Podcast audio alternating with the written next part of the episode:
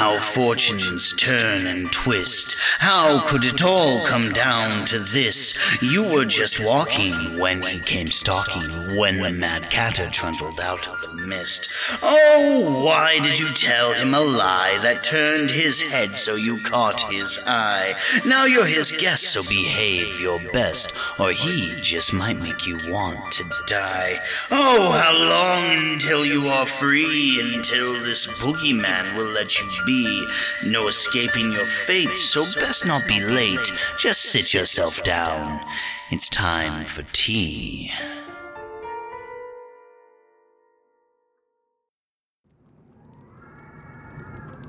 Good evening, my creepy kitties. It is I, your host, Mr. Whiskers the Mad Catter, here to bring you another episode of Twisted Tea Time.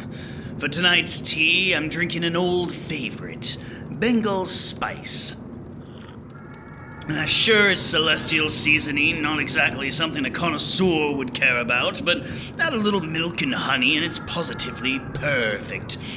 Now, for our first story, we meet a young man fresh out of high school, foolishly thinking a position in fast food or retail is beneath him.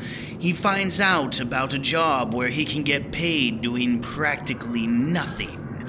Sounds a bit too good to be true, doesn't it? Well, let's find out as he tells us about working for Sleepwatchers.net.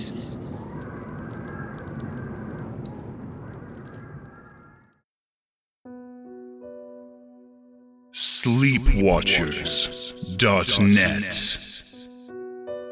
by Wishbone43. Life is supposed to be better after graduation. You walk across that stage, grab your diploma, and then you are welcomed into the real world with open arms.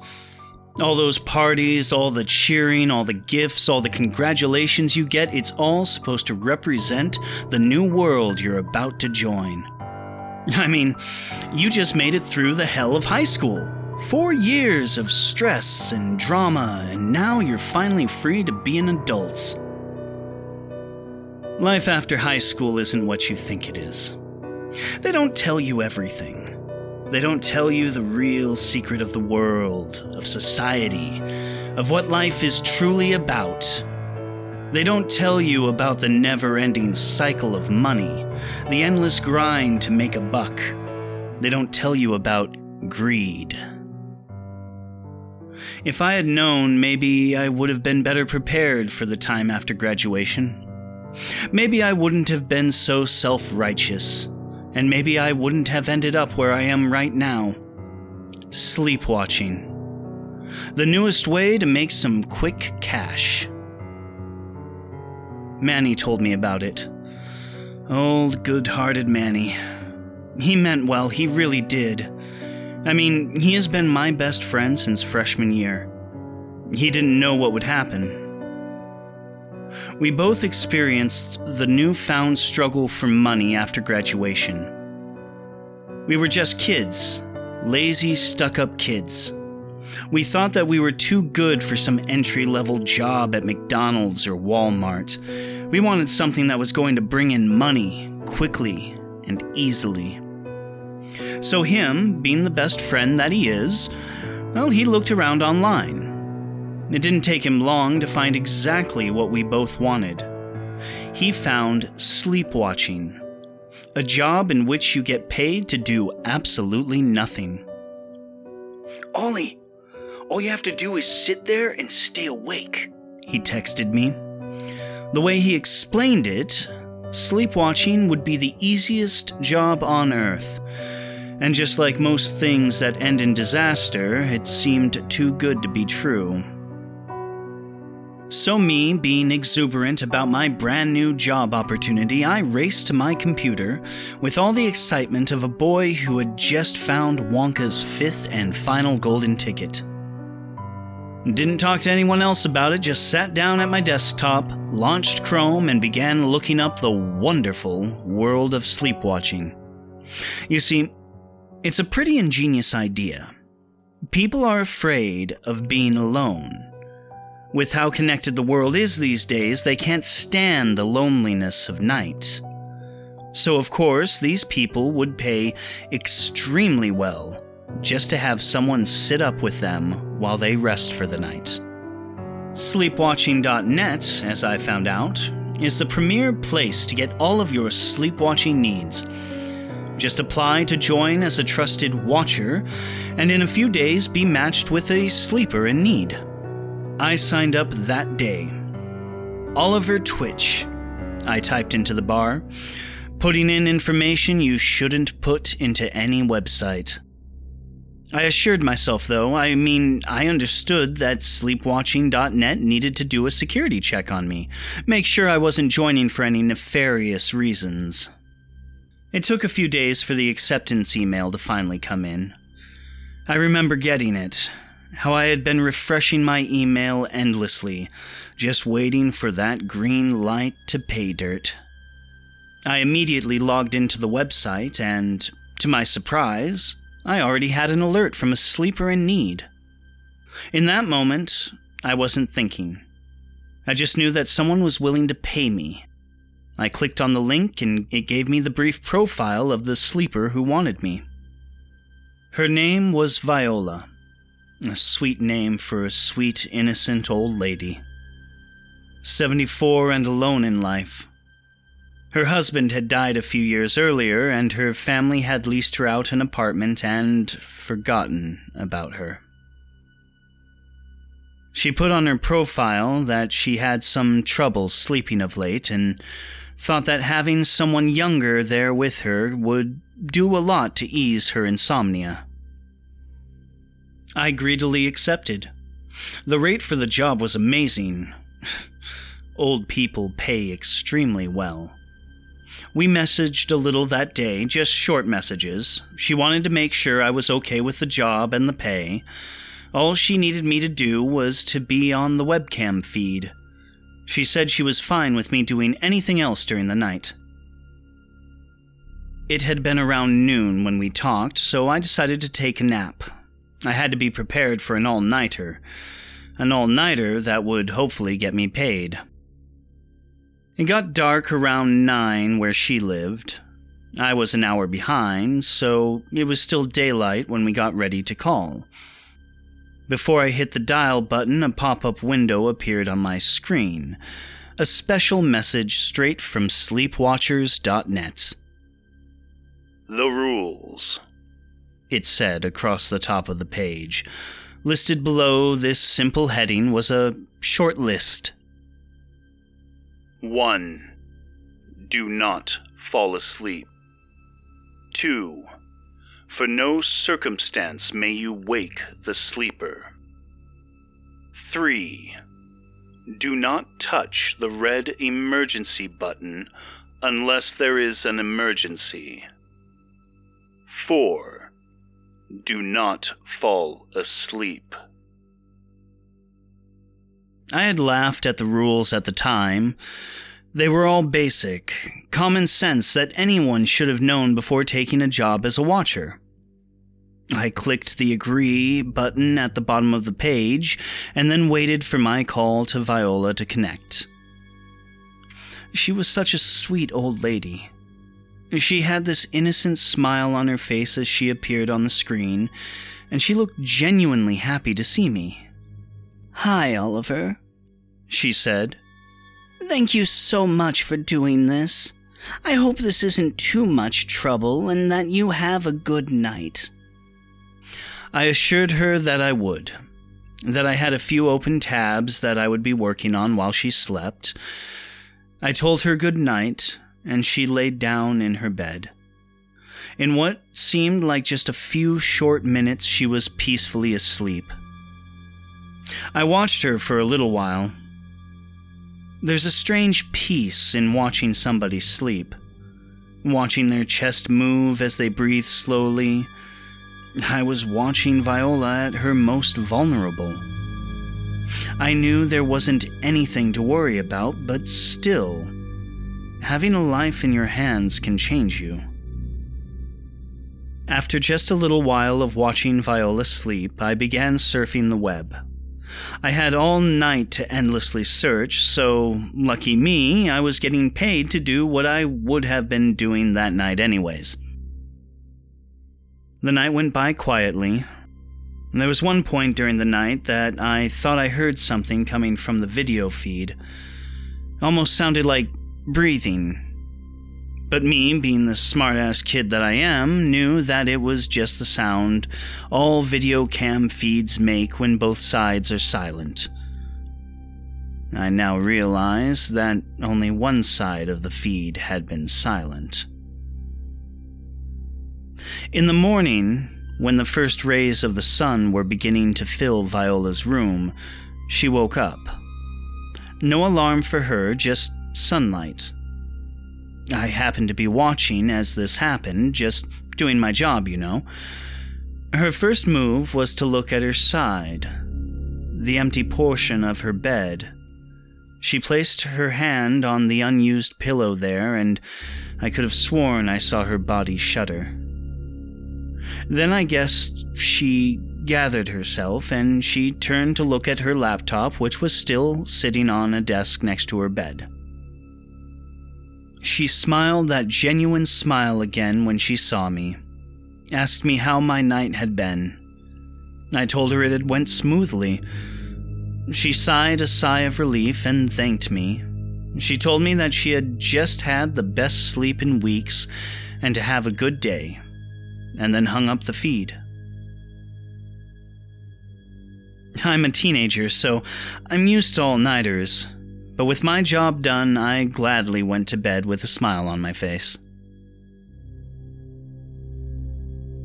The next few nights were the same. I would video call Viola around 8 o'clock at night, and she would be asleep by 8.05. Thank God the internet is endless, I learned so much useless crap during those nights. One night, the peacefulness of our schedule was interrupted. I remember it in some detail. Viola woke up around three, drowsily nodded at me, and headed to the bathroom, which from the camera angle I could see was connected to the bedroom by a small door on the other side of her bed. At that point, I never really looked at the feed. I mean, nothing ever changed on it, so there wasn't any point. I only ever really looked to have a moment of peace from the bluntness of the internet. I was watching while she was in the restroom, though. Maybe out of boredom, or maybe because I wanted her to feel safe when she got back into bed. I, I can't really remember. I saw something while she was in the restroom. It was only for a second, but I swear to you I saw it. A hand. An oversized bleach white hand. It was inching its way out from behind a curtain that covered the window. I only saw it for a second, but it raised every hair on my body into attention. I continued staring into that same spot, trying to catch any more evidence of something being wrong. Nothing happened, so I shrugged it off, blaming it on the mixture of midnight drowsiness and Red Bull. Viola came out of the restroom and went back to bed. Her only communication to me was that soft smile before her head hit the pillow, and she was peacefully back out. The way she fell asleep so quickly, she treated sleep like a luxury. A luxury that I could tell she had been missing out on as of late. I felt proud to be the person that could bring that luxury back to her. A few nights later, five nights ago, everything changed. The night started out normal.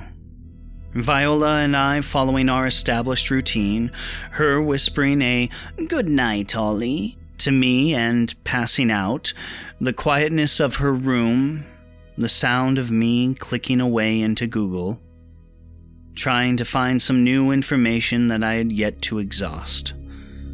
Everything was normal. It's all my fault. I didn't nap as much as I should have that day. I, I didn't have a Red Bull on me. I didn't try hard enough to stay awake. I fell asleep. I broke the rules. I slept hard. I was out for at least an hour, drooling on my keyboard, dead to the world and useless to Viola. I woke up suddenly. I think I heard some kind of bang, but I can't remember. Maybe a buzzer, I'm, I'm not sure. My head came up quickly, though. I wasn't sure as to what was going on, but I, I think that my body instinctively knew that something was wrong. After I figured out where I was, I went straight to Viola's tab. She was peacefully asleep. Whatever had awoken me hadn't disturbed her in the slightest. I smiled to myself. With that nap, I would be good to go for the rest of the night. And Viola was still perfectly okay. And that's when I saw him. The ghoul I now call the Watcher. My smile was instantly gone. He was standing in the corner of Viola's room, mostly hidden by the darkness. What I could make out about him was his extreme height and his narrow body. I could also see his eyes. They were white, entirely white. They seemed to be reflecting some ungodly light, and they were directed straight at me. I couldn't move. Fear was like ice, and in that moment it froze me. He began to move towards Viola. He didn't walk, but he didn't float like a ghost. He moved smooth but at the same time, his movements were rigid.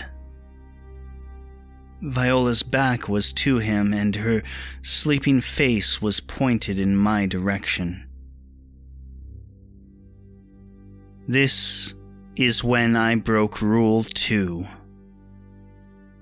You see, I did the only thing that I could think to do. I yelled, I yelled, and I screamed for Viola, trying to wake her and it worked. I now wish it hadn't. Her eyes popped open and instantly locked with mine. As she did this, though, Watcher was upon her. He began slamming both of his fists into her body over and over again. It made the sick, wet sound a rhythmic thud. I saw it all. It was like having a front row seat to a band that disgusts you. I saw the look of surprise she had when she first woke up. The confusion on her face when he first slammed that white fist into her and then the fear as she realized what was happening. Blood was everywhere. It wouldn't stop coming. Viola's eyes were on me the whole time. She was crying. She had given up and she was steadily weeping as he beat her. Ollie. I barely heard her whisper. Help me! I tried to do the only thing that I could. I grabbed the mouse and clicked onto that red emergency button. The one that's supposed to be used only during emergencies. It didn't work. This feature is restricted at the current time to user Wishbone43. Reason? Disobedience of the rules. Somehow, somehow, Sleepwatchers.net knew I had fallen asleep. It knew, and it was now punishing me. I turned my attention back to the thing as it continued slamming its oversized fists into Viola. Those once white hands were covered in blood. Viola's eyes were lifeless. She was gone. I could still hear her plead for help in my ears. I cried. I sat in front of my computer with my head in my hands and I cried. Viola died because of me.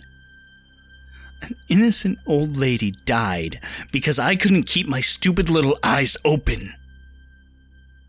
Remember how I talked about how it feels to have a life in your hands? Well, it really, really sucks when that life is lost and you're to blame. The tears wouldn't stop coming. They still haven't.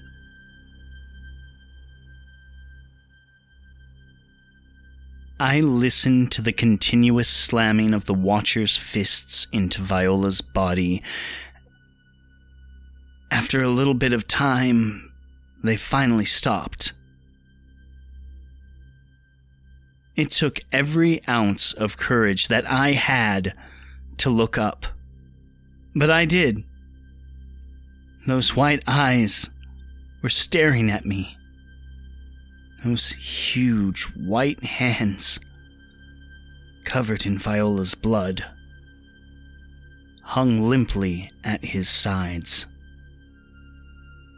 Those eyes didn't say anything. But I know what the thing was trying to tell me. It's all your fault, Ollie. I haven't slept since that night. Viola haunts my dreams. And if I close my eyes for even a second, she's there, screaming at me, cursing my name with that innocent voice. She knows it's my fault and she won't let me forget it. That thing is coming for me. Viola's death was just the beginning. First part of a two part punishment. My death will be part two. I don't know what to do. I, I haven't told anyone. I know anyone that I could possibly tell would think I'm insane. And if they didn't instantly call me crazy, well, then they would know that Viola's death was my fault. It isn't that monster's hands that are covered in blood. It's mine. He has been getting closer every night. At first, it was just shadows. Things that could be mistaken as nothing. But now, I hear his breathing. I see those blood soaked hands everywhere. That low, almost silent breathing. I hear it no matter where I go he is always watching. I know he's here right now, behind me as I type, standing over my shoulder and reading what I have to say about him. This nightmare is torture. I'm going to go insane soon if I don't sleep. Please. I need help. I'm begging you, I will give you everything I own. Just please go find my account on Sleepwatchers. Please, be my watcher. I won't make it through another night without one. Don't let me die.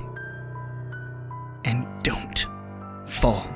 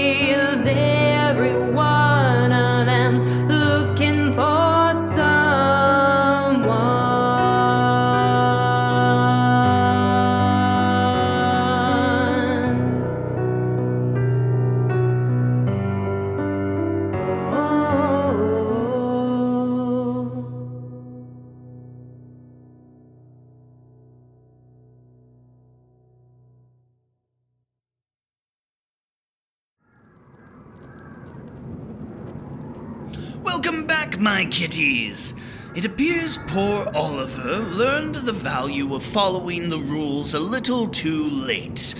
Here's hoping whoever signs up to watch him doesn't make the same mistakes, or else he just might have a rude awakening. Ah, now, before we get on to our next story, I'd like to answer a question I know has been burning in your brain meats. How can I help this delightful horror show? Well, the first way to do so is to leave a five star review on whatever platform you listen to podcasts on. iTunes, for example, or Stitcher, though for Stitcher you have to go to their website as they oddly don't have a rating system on the app itself. Bizarre, but okay. Have friends who enjoy a good horror yarn? Yarn? well, share the show and help us grow. On Twitter, Facebook, whatever social media platform your little heart desires, spread the word and get us heard. Uh, I was kind of reaching for that rhyme there, wasn't I? Hmm. Now, if you have more money than you know what to do with and want to help us keep the lights on, perhaps saving my host body from an eviction notice, well, then you can either subscribe to us on Patreon, where I'll be revamping the reward tiers soon. uh, so keep an eye on that, or you can donate directly via PayPal. The link will be in the show notes. Well, with that little bit of begging out of the way, on to our next story. You see, last time we heard of our protagonist's childhood experiences with a bedtime horror that tormented his sleeping hours. Now, seeking closure, he returns to his childhood home to prove to himself, once and for all, that it was just his imagination. Or was it? I present to you Michael Whitehouse's Bedtime, Part 3.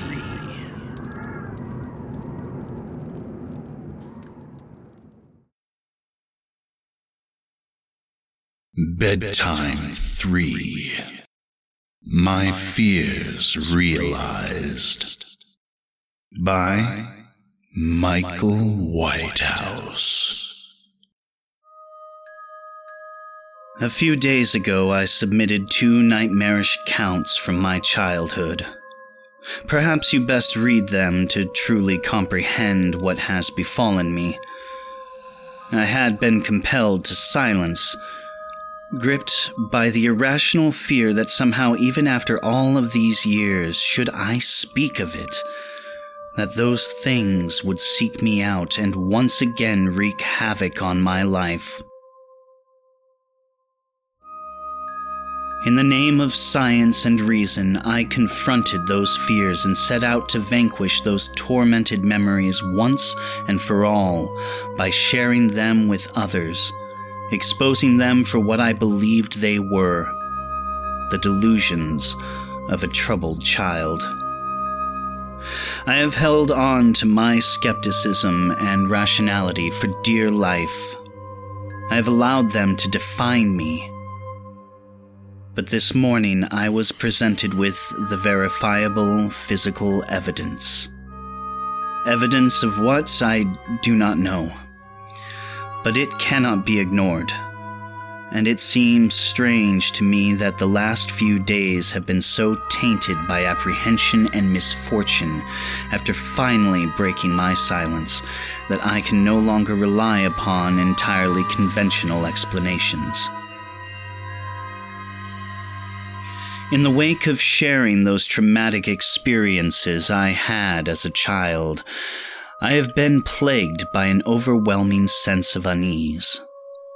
Initially, I attributed this to the fear I had experienced in simply recounting and reliving those terrible events in my mind. But as the days passed, it felt like so much more. A feeling of impending doom consumed my every thought. While sleep came to me, rest did not. Each morning I awoke, my nerves on edge as if deprived of sleep for an age. Nothing overtly frightening happened during those first few nights. No visitation, no unwelcome bedfellows, no wheezing breaths reaching out from deep within my bedroom walls, but I had that distantly familiar feeling of not being alone. Do not misunderstand. I did not sense someone in the room with me. I did not hear, smell, or feel anything remotely supernatural. But throughout my days and nights, I have sensed something subtle, almost on the periphery of my awareness. The feeling that something is on its way. Something is coming. Like the first few stagnant blasts of air from a subway tunnel, heralding the arrival of a lurching, unstoppable monstrosity. Surprising, yet expected. My sense of unease grew with each passing day, pushing its way under my skin, deep into my mind like some form of cancerous infection. I tried to focus my attention on various writing projects in a vain attempt to fill my mind up to the brim with other thoughts, hopefully leaving no room for those contaminated memories. But those thoughts came to me nonetheless. My anxiety gained momentum until I could think of nothing else. I had to do something. I had studied psychology for years at university. With this, I knew that anxiety is often the result of a loss of control, and that one of the most effective ways to combat it is to empower oneself. This is what I intended to do. Call it foolhardy, but I was going to go back to that place, that house where those terrible events took place. I was going to confront those memories and expose them for what they were. Nonsense. It was an hour's drive to my old home, but it was one filled with elation. I was confident at ease, happy. I was in control now, and nothing was going to get in my way from showing that the place I had feared my entire life was nothing but an average, humdrum, harmless little suburban house. Gleefully negotiating the country roads and then motorway, finally I made it to the city. Gradually, the streets began to take on a familiar appearance. Memories of playing in that neighborhood came flooding back to me. A play park with my favorite slide, an ash pitch where we used to play football, my schoolyard filled with hide and seek and friendships long since abandoned, but never forgotten. My mind wandered through those memories like a prodigal son walking home. Wandered so much so that before I realized it, I was pulling into the street where I had once lived. The road was long and disappeared far into the distance, finally entering into a sharp, blind turn. It was an old neighborhood, and had been planned and built long before the advent of the car. This was evident by the narrowness of its roads, creating a strangely claustrophobic feeling as if the houses on each side rose up, leering at passersby. I slowed my speed and cast my eye over each house that I passed. It was a uniform place, with every house looking not dissimilar. My heart suddenly began to beat faster as a cold chill crawled up my spine. There it was there was the house. It was late afternoon and the street was quiet, almost lonely. I stared at that little place, wondering how such an ordinary home could have instilled so much fear in me. I had initially intended to only look at the house from afar confirming it to me as a material construction, entirely explicable and removed from anything uncanny.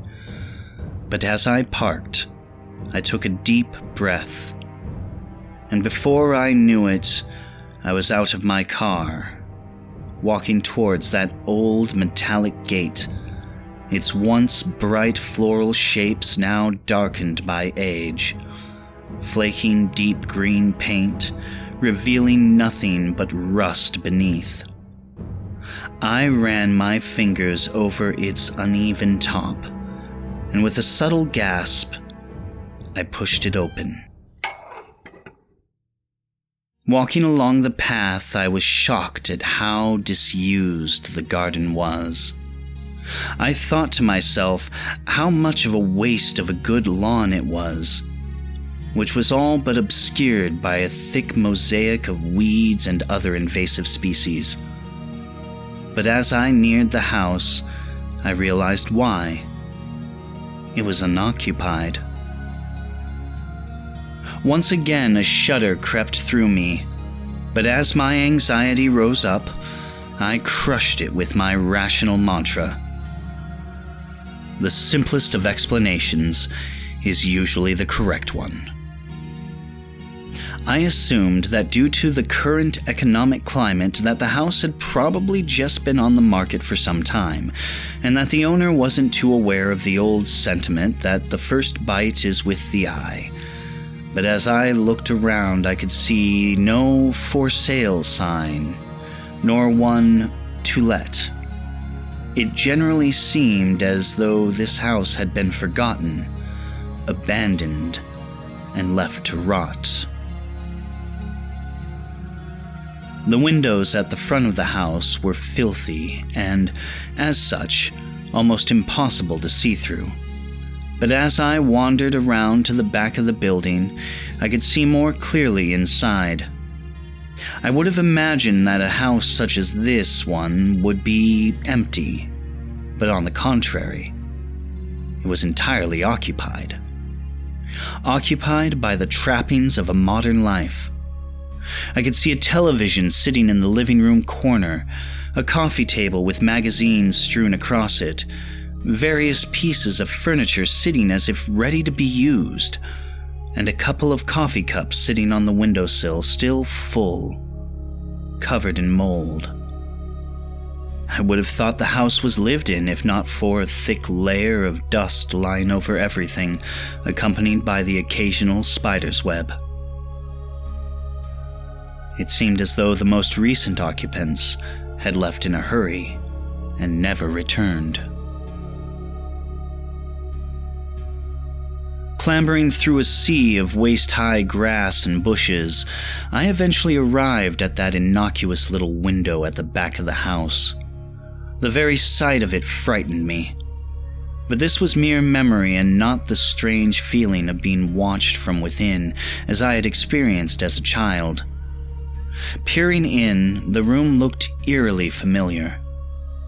I suppose there is little that can be done with a room so small, so oddly narrow. But through the dirt covered glass, the room looked almost unchanged from what I had slept in.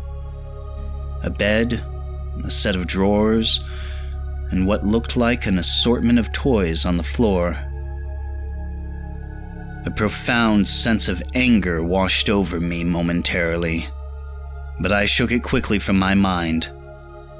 The room was clearly that of a child's, and the thought of that thing harming another innocent filled me with contempt for such a thought, and within me swelled the desire to protect any child from such an abomination. As I gazed at that wall, of which a bed lay alongside it. The hairs on the back of my neck stood up. For a moment, and it was only the slightest, I thought I saw the blanket on top of the bed move. More than that, through the window pane, I could have sworn I heard a wheezing gasp. Closing my eyes tightly, I repeated another scientific mantra. Silence does not owe its debts to imagination. Opening my eyes, I saw nothing but an empty bedroom. No foul spirits, no unearthly things, just a room, no more, no less. I breathed a sigh of relief, as if all was well with the world for the first time in many days. You may think that it was wishful thinking, but I genuinely felt that I had shown myself that there was nothing to be scared of other than my overactive imagination. It was starting to get dark, and I wanted to be home before the night. Filled with confidence now that my anxieties were behind me, there was one thing I needed to do. When we had left that house, we did so in a hurry as a child, it was disorienting, even frightening to leave everything I knew behind. But there was one thing left which I always wondered about. At the bottom of the garden stood a sycamore tree, which looked to be even older than the house. I was amazed at how unchanged it was. I had grown up, gone on to pastures new, but the old sycamore still stood, wise, warm, almost friendly in its appearance. I think it's a rite of passage for any child to have a place to hide things. It's often their first experience with independence, something removed from any authority figure. For me, my stash was halfway up the old sycamore. I'm sure I must have looked like a fool, but I happily and gleefully climbed the tree with abandon. The configuration of the branches had changed in places, but overall, the happy memories of playing amongst the limbs of the old sycamore, of having a little piece of the world to myself, away from everyone else, seemed vivid as it was remarkable how much remained unchanged. Halfway up, I caught my breath and smiled to myself. In the central trunk of the tree lay a hollow. Whether it had been created by an animal, or perhaps the tug of a gale on a weakened branch long ago, I do not know. But it was where I kept my things. If I found something which I was sure would be taken from me for being inappropriate, into the hollow it would go. The truth is, though, that the majority of the items inside were not very interesting. Mostly just toys and rarely exotic pieces of contraband like a slingshot or some smoke bombs. I had no reason to hide the toys, but when I was young, it felt adventurous to have a secret. The hollow was dark and filled halfway with rotting leaves, no doubt deposited there from countless autumns. Nevertheless, I reached deep inside to see what remained. I couldn't believe it. I had found a toy that I had hidden there before we moved, all those years ago. I could feel the plastic in my hand, its sharp edges unmistakable. But the leaves and darkness of the hollow obscured its view from me, and I struggled to remove it from the thick, wet mixture of rotting leaves and rainwater. It seemed to be caught amongst a collection of small twigs. The reason I was so excited was that I knew when we moved that I had left one of my favorite toys behind a small plastic First World War British soldier. It may not sound like much, but I had grown up on my family's stories of my grandfather's adventures during both wars, and while he had passed away before I was born, I would often act out exaggerated versions of the stories with this small soldier in the role of the hero, my intrepid grandfather. At the time, I thought a hollow was the perfect hiding place for a soldier. My delight, however, quickly turned to horror. I felt sick to my stomach, for as I pulled the soldier out, I realized it was not my toy, but something else entirely. Stuffed into the back of the hollow amongst the sludge, and now in my hand was the skeletal remains of a small animal.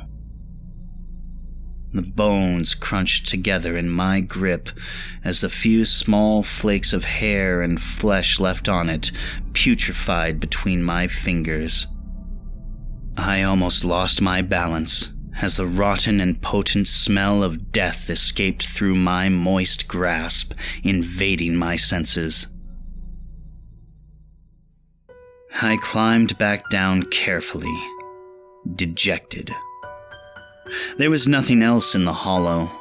My toy was gone, probably taken by another child during the subsequent years. What remained of the poor animal I buried under some loose earth in the garden. I left that place immediately. Despite my unfortunate encounter in the hollow, I still felt empowered. That I had actually plucked up the courage to revisit that place to see how ordinary it really was made me feel in control once more of my faculties. I did not, at that time, require anything other than a conventional explanation. I said goodbye to the old neighborhood, to that bad memory once and for all, and began to make my way home. By the time I had driven onto the motorway, something had begun to filter through from the back of my subconscious.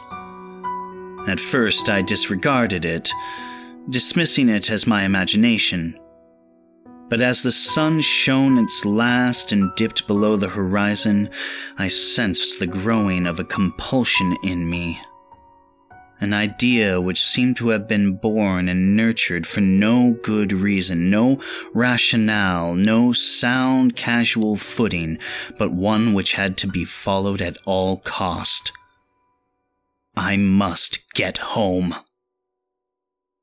I increased my speed, zipping sporadically between the slower cars on the motorway, looking in the rear view mirror, keeping an eye on what might be following. I had to get home. Again, I drove faster, constantly looking behind me as if racing some unseen pursuer. 70, 80, 100 miles per hour. I tore along the road, I beeped, I yelled, the sweat lashed off of me. What was happening to me? Please just let me go home. White knuckled, I finally made it off the motorway and onto the country roads which would lead directly to my town.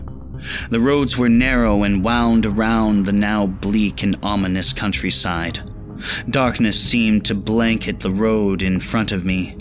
I turned my full beam on and breathed a sigh of relief to see a bright light again, even if artificial. The manic anxiety which had seemed to grip me on the motorway appeared to have diminished. However, I still glared into the rear view mirror more often than I should have, just to make sure there was nothing following me. What a ridiculous thought. To think of something chasing my car? To put myself and others in danger by speeding down a busy motorway? Madness!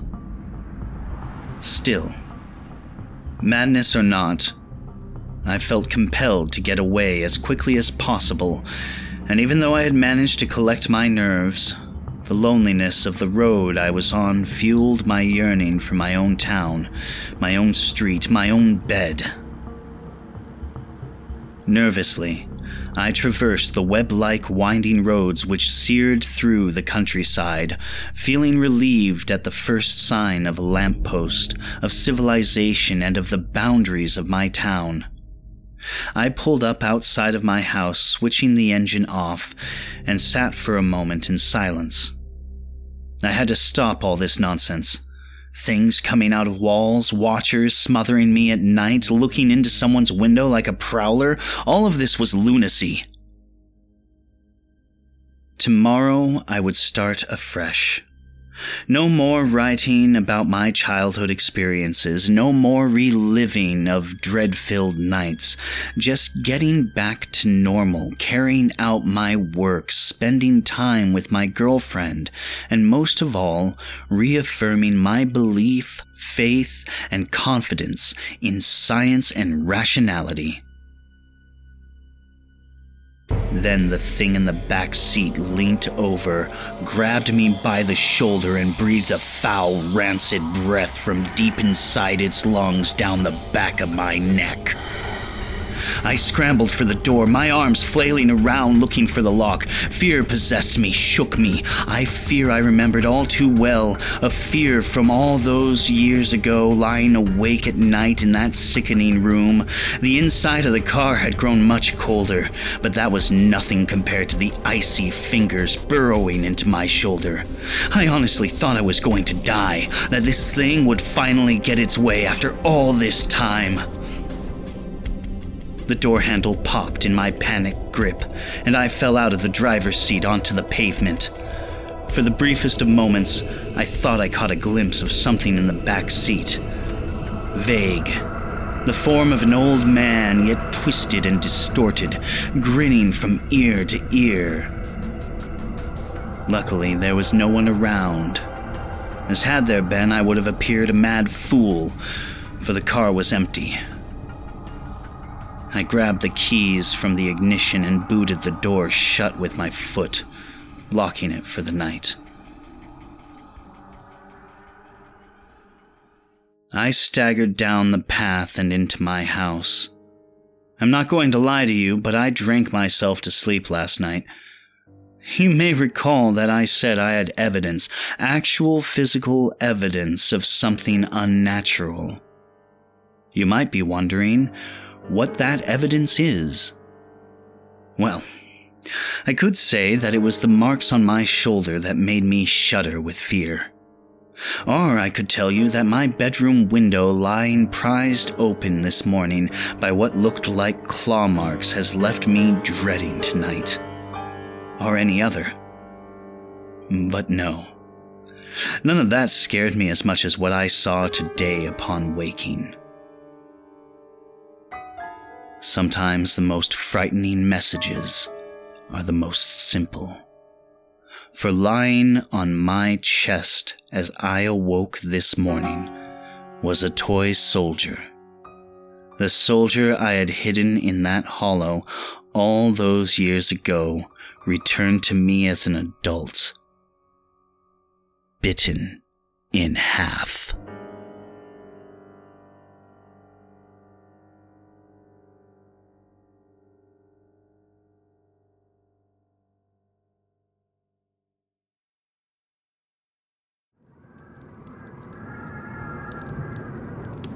Welcome back, my kitties.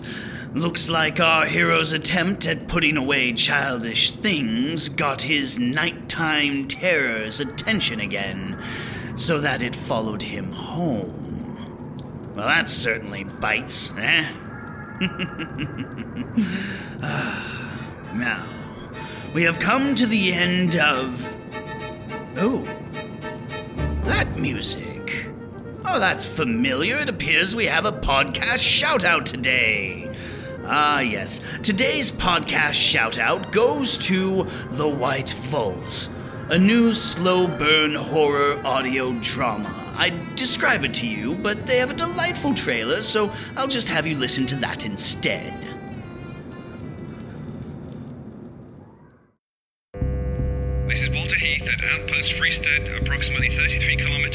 Kilometers northeast of New south of the border to the National Park. I'm reaching out for Seizure Group and possible rescue services in New Our repair team has completed the assignment. A storm has stranded us here for over a week. Looking for confirmation and information. Anyone, please respond. Hello, everyone. I would like to thank you for accepting the offered position for the examination and repair expedition out to Outpost Freestead. Mein Gott, are you seeing this? Hvað er þetta?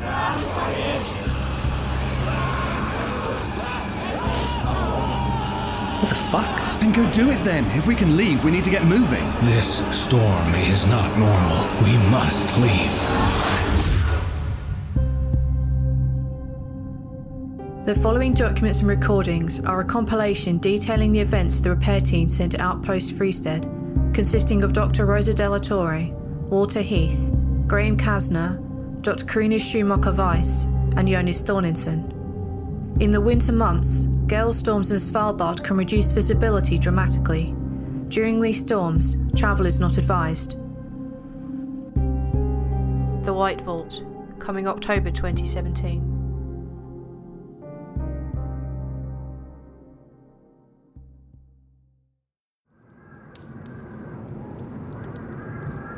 Ah, yes. So go ahead and give The White Vault a listen. It's still a relatively new podcast, so they only have about six or seven episodes out right now. But, well, they certainly have me hooked. Hmm. Well, that's all the time we have, I fear. But worry not, we'll be back, my dear, for it's cold as hell and there are stories to tell. So do visit us again, my dear. There are such horrors for you to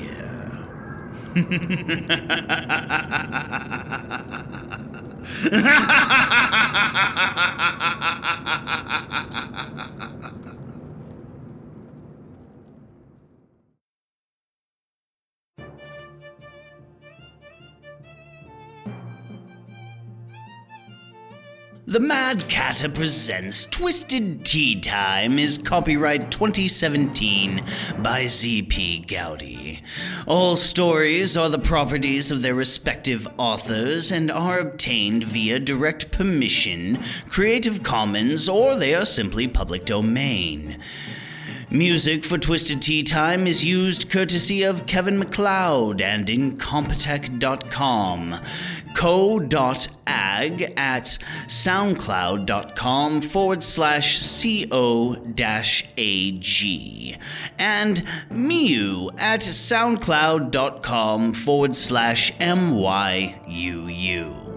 If you want to support the show and help us grow, then leave a review or rating on iTunes, Stitcher Radio, or go to patreon.com forward slash the Mad Catter and sign up for a low cost monthly subscription to get bonus goodies. For more of me and my mischief, find my charming grin on facebook.com forward slash Cheshire Hats or on Twitter at Real Mad Catter. You can also download past episodes from SoundCloud at soundcloud.com forward slash Cheshire Hats. Good night, kitties and pleasant dreams.